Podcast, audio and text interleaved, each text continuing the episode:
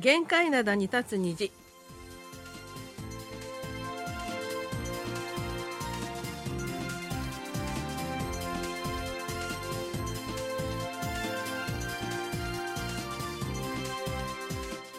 皆さん、あにわせよ。10月18日水曜日の限界灘に立つ虹、スキマップとゆうちゃんもです、えーソウルはもう寒いです。週末には朝の気温が4度まで下がるという予報が出ています。気温が15度以下になると暖房が入るうちのアパートではもう夜明けの時間に暖房が入ってます。悪くめのお母さんことキムヤスンです。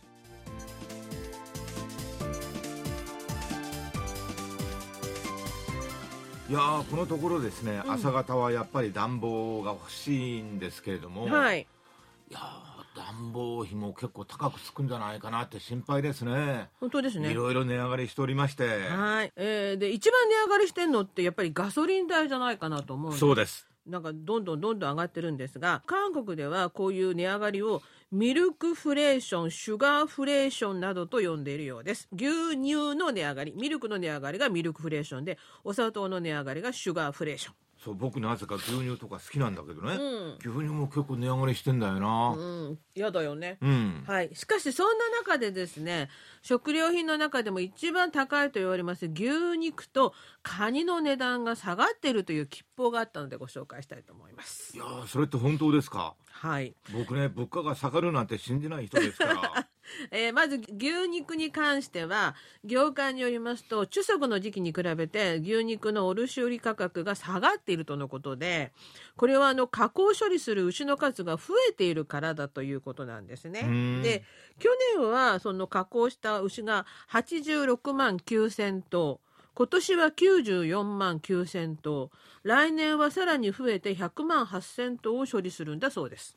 ということは、うん来年も供給が増えるわけですからそうそうそう。値段はちょっと、うんまあ、抑えられるんですかね。そうそう下がらなくても安定はするんじゃないかってことですよね。で一方ですね輸入牛肉の中のオーストラリア産はですね、はい。今年になって60%も値段が下がって。これ絶対嘘ですよね いやもちろんさこの物価って産地の価格は下がるんだけど、うん実際に私たち消費者がうんスーパーマーケットとかで物を買う時は、うん手にする時はあんまりなんか下がってるような感じしないじゃないですか。まあね、でもこの9年で最低の価格だって言うんですけどね。で、まあとにかく、で、なんでかっていうと、オーストラリアがエルニーニョ現象が起きて、牛の食料となる牧草が不足し、飼育費用が急騰したため、牧畜農家が相次いで牛を売ってるそうなんです。あずっと飼育するよりは、うん早く売りに出した方が、うんコストを抑えられるわけですよね。そうそう、そういうわけなんです。それで、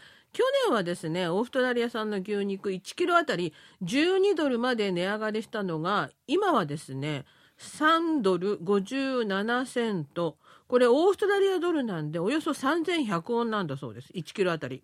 だからそれってさ1キロあたりでしょ、うん。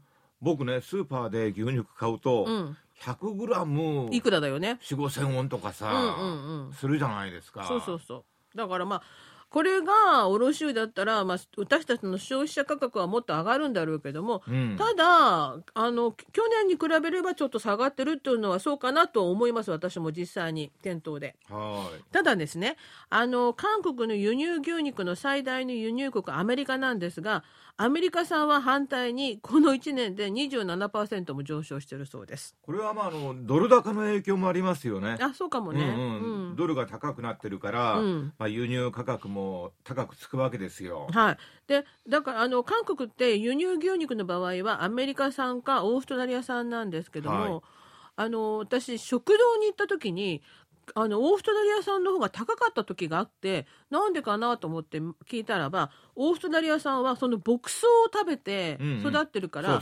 肉が美味しいとかっていうらしいんですよね。前はね、あのーアメリカ産は安かったんですよ。そうそうそうオーストラリアの牛肉なんかに比べると、うん、でそれがなんかどうもね逆転してるようなんでね。これドル高ですよ。というはいことで、でもう一つこっちがすごいなと思ったのはカニですねあのキングクラブって言いましてあの日本のタラバガニのようなあの大きなカニでそう韓国はさ、うんロシア産のさ、そうそうロシア産売ってるよね。売ってますでっかいやつ。でっかいやつうん食べ応えありそうだなと思ってい。つも見てるんで美味しいよ。なかなかね、手が出ないんですが、これがですね、全国の主要水産市場でロシア産の、これ、レッドキングクラブっていうんですが、3キロ以上の値段がキロあたり7万1000ウォンで、1ヶ月前の11万6700ウォンから39%も値下がりしたと。僕ねカニ好きなんですようんだけどこれねでっかいやつ買うともう2 3 0万ウォンとかするそうなのそうなのそうなの。はい。はい。であのキングクラブ1キロあたりだいたい12万ウォン程度だから3キロっつったらそれこそ隙間さんおっしゃる通り30万ぐらいしてたわけですよ、うんだからさ北海道とか行って毛ガニ食べた方がいいのかなと思ってね。飛行機に乗ってもね、うん。思っちゃいますよね。はい。でそれが先月中旬から価格が下がってるんですがこれがですねロシアとウクライナの戦争以後アメリカとヨーロッパがロシア産の水産物の輸入を禁止したためその影響でロシア産の冷凍のキングクラブが韓国などのアジア諸国に出回るようになったと。要するにアメリカとかヨーロッパでの需要がもうゼロって感じなだから、うん他に回してるわけですよねそうだから値段が下がったっていうんで,、うんうんでこのニュースを聞いて消費者は詰めかけたと。ノリアン人の水産市場では普段の4倍のお客さんがキングクラブを買い求めに来るんだそうです。だけど問題は、うん値段が下がったとは言っても、うんまだ高いのよ、そうなんです、うん、そうなんです。それで水産市場を訪れた市民は家族4人がお腹いっぱい食べるのは無理だ。え家族4人がね、うん。お腹いっぱい食べようなんて思うこと自体が 過ちでございます、そうですね。はい、適当に食べないとね、で私もこのカニが安いという話を聞いてスーパーに行こうかなと思ったんですがすでにスーパーはどこも売り切れだということで。みんなあの買ってっちゃったんだ。そうということでカニは今年も無理かなと思いましてせめてサバでも食べようかなと思ってこの曲にしてみました。今日最初の曲です。キンチャンウンが歌います。主にはコドゥンゴお母さんとサバ。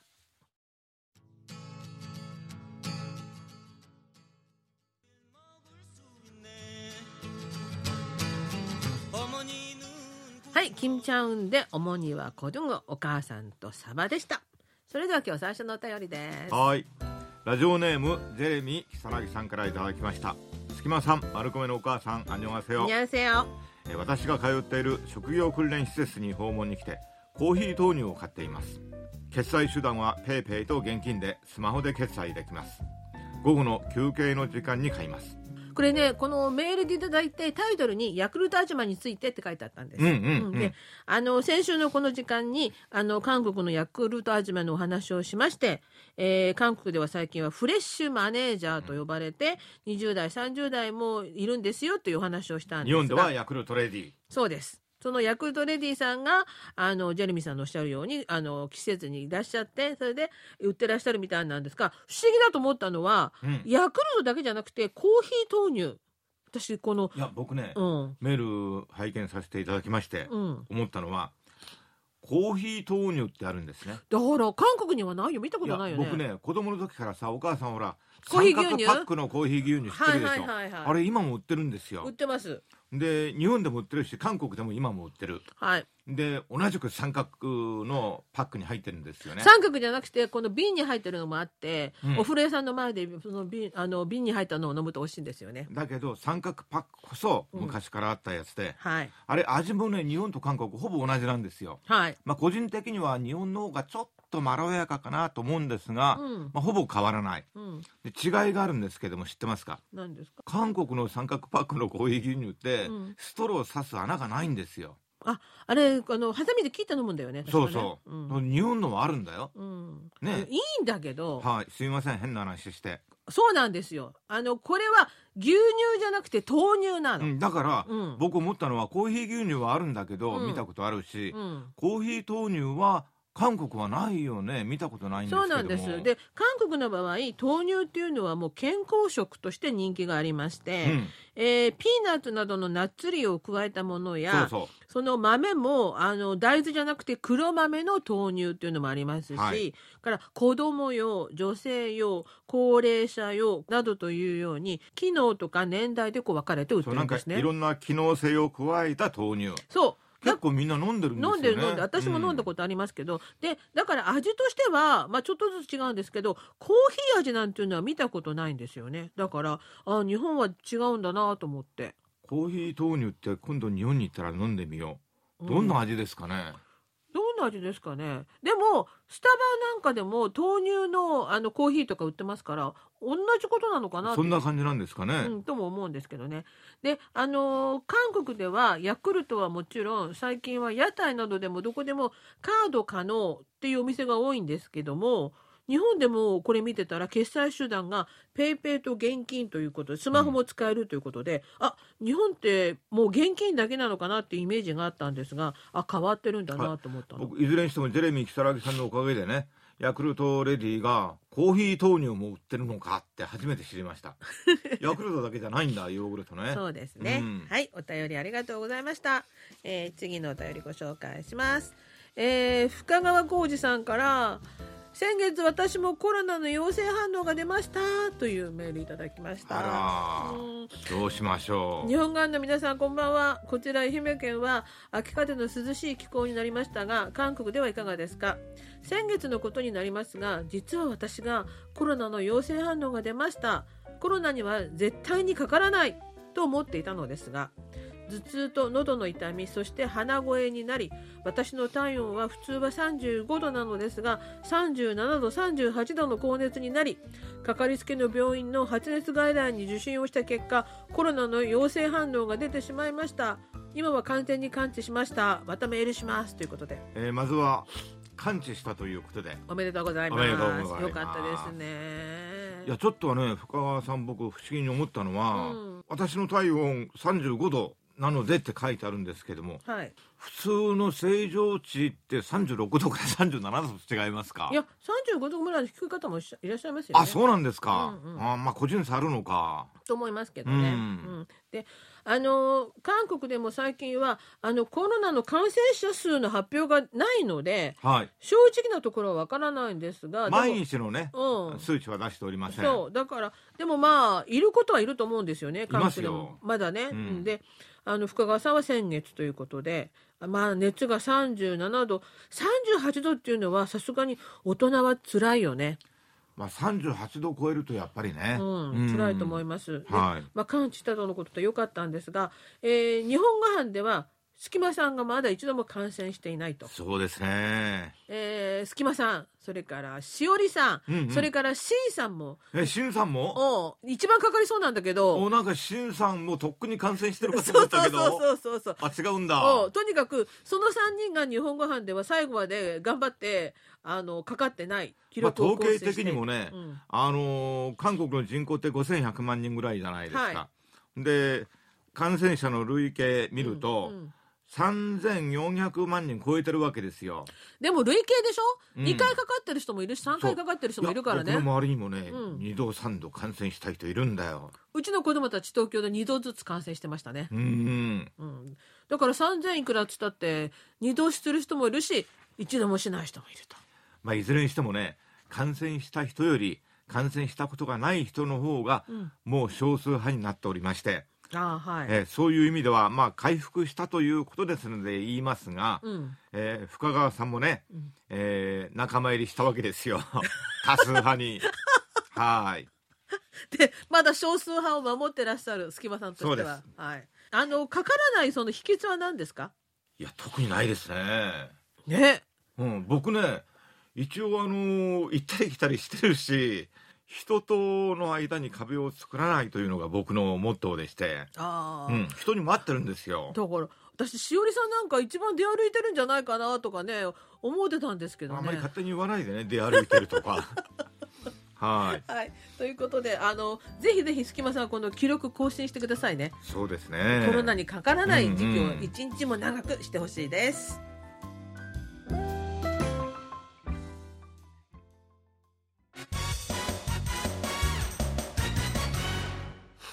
ちゃなよ。ドットコリア。丸い社会面水曜日の限界などは新聞の社会面から最新の面白い情報を知っておくと得になるマル秘情報をピックアップ毒舌解説で解剖する丸い社会面をお届けします。今日はですね偉大の定員増員という話です。えー政府が今の高校2年生が大学入試を受ける2025学年度から医学部の定員を増やすという方針を発表し関心を呼んでいます。それも1000人という大幅な増員です。面白いと思うのは偉大の定員増員に関しては珍しく与野党が共に賛成していることです。何かといえば角を突き合わせている与野党がこの件に関しては意見を同じにしています。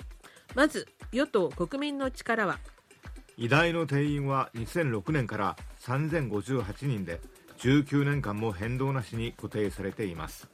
その間にいわゆる救急室のたらい回し死亡事故が繰り返されており特に地方の医療は危機に瀕しています。高齢者人口も増加し医療需要が爆増しています。2006年当時65歳以上の高齢者は458万6000人で人口の9.5%でしたが2022年には901万8000人で人口の17.5%を占めています。2025年には20.6%まで増加します。保健社会研究院の推算によればこのままいけば2035年基準で2万7232人の医師が不足するということです。そして最大野党の民主党は小児青少年科と産婦人科胸部外科救急外来の医師は絶対的に不足しており地方では医師と病院がないため朝早くから KTX に乗って患者はソウルまで上京しなくてはなりません。一方で皮膚科や整形外科は増え続けています。ただ単純に医師の数だけ増やすのではなく医大の定員拡大とともに公共医療人材養成のための公共の医大である国立保健医療専門大学院の設置と地方で勤務する地方医師制度をともに推進するべきです。と主張しています。これに対して大韓医師協会などの医師団体は定員の拡大ではなく医師の配置が問題などとして反対の立場を表明しています。実は医大の定員拡大に関してはすでに2020年に政府と医師団体が衝突しています。当時医師団体は医師が不足しているのではなく地域や専門病院医院の類型別のバランスがよく配置されていないのが問題です。医療脆弱地域は地域住民の数も少ないため病院が定着しにくいのです。地域間の医療格差をなくすためには単に医師の人数を増やすのではなく地域により高い医療報酬を適用するなどの支援策が必要です。と主張し2020年には選考医9000人が1日スト病院も休診。医学部の学生は国家試験の受験拒否をするなどいろいろな影響が出ました。今回も2020年の時と同様に医師団体のストライキへと結びつくのでしょうか。そして定員を増やして医大生が増えてもそのほとんどが卒業後首都圏で皮膚科や整形外科を開院してしまっては何にもなりません。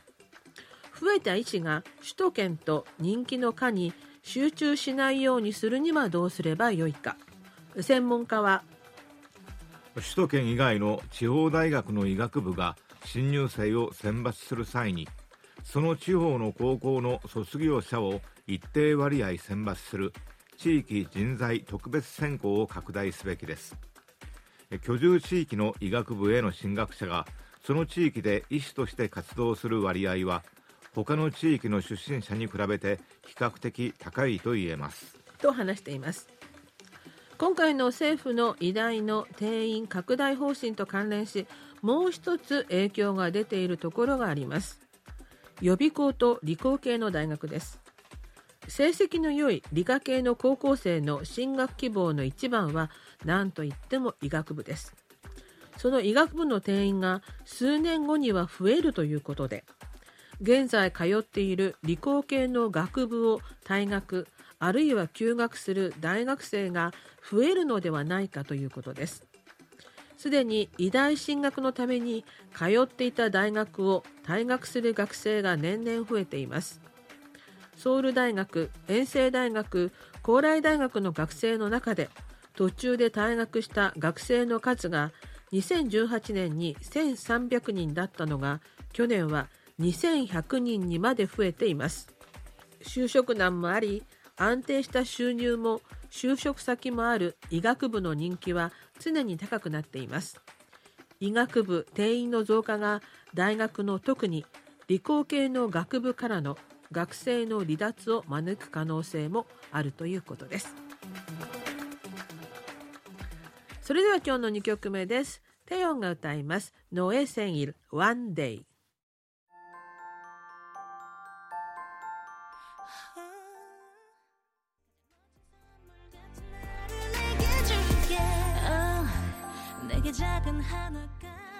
えー、テヨンでノエセインワンデイ。あなたの誕生日ということでこの曲をお送りしたんですが実はこの方のためにお送りしました。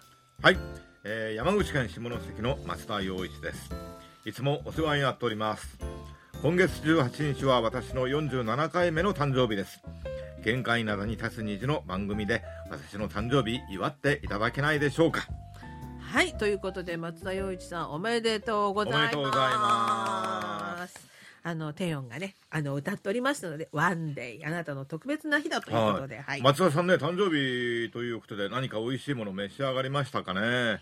韓国はほらわかめスープ。あそうですね、ね、食べるんですけども。うん、どうぞね。あのこの一年は元気で過ごしていただきたいなと思います。美味しいもの召し上がってください。そうですね。他の皆さんもですねあのお誕生日祝ってくださいという方前はたくさんあのお手紙いただいてたんですけど最近そういうお手紙ないのでどうぞこれからはねどんどんどんどんそういうお手紙もください。あの松田さんのようにあの水曜日はお祝いして差し上げたいと思っておりますので、よろしくお願いします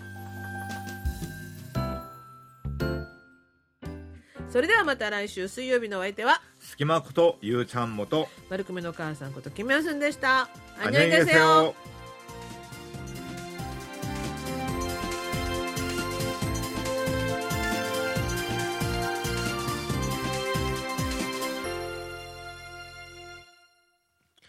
お聞きの放送は韓国ソウルからお送りしているラジオ国際放送 KBS ワールドラジオです。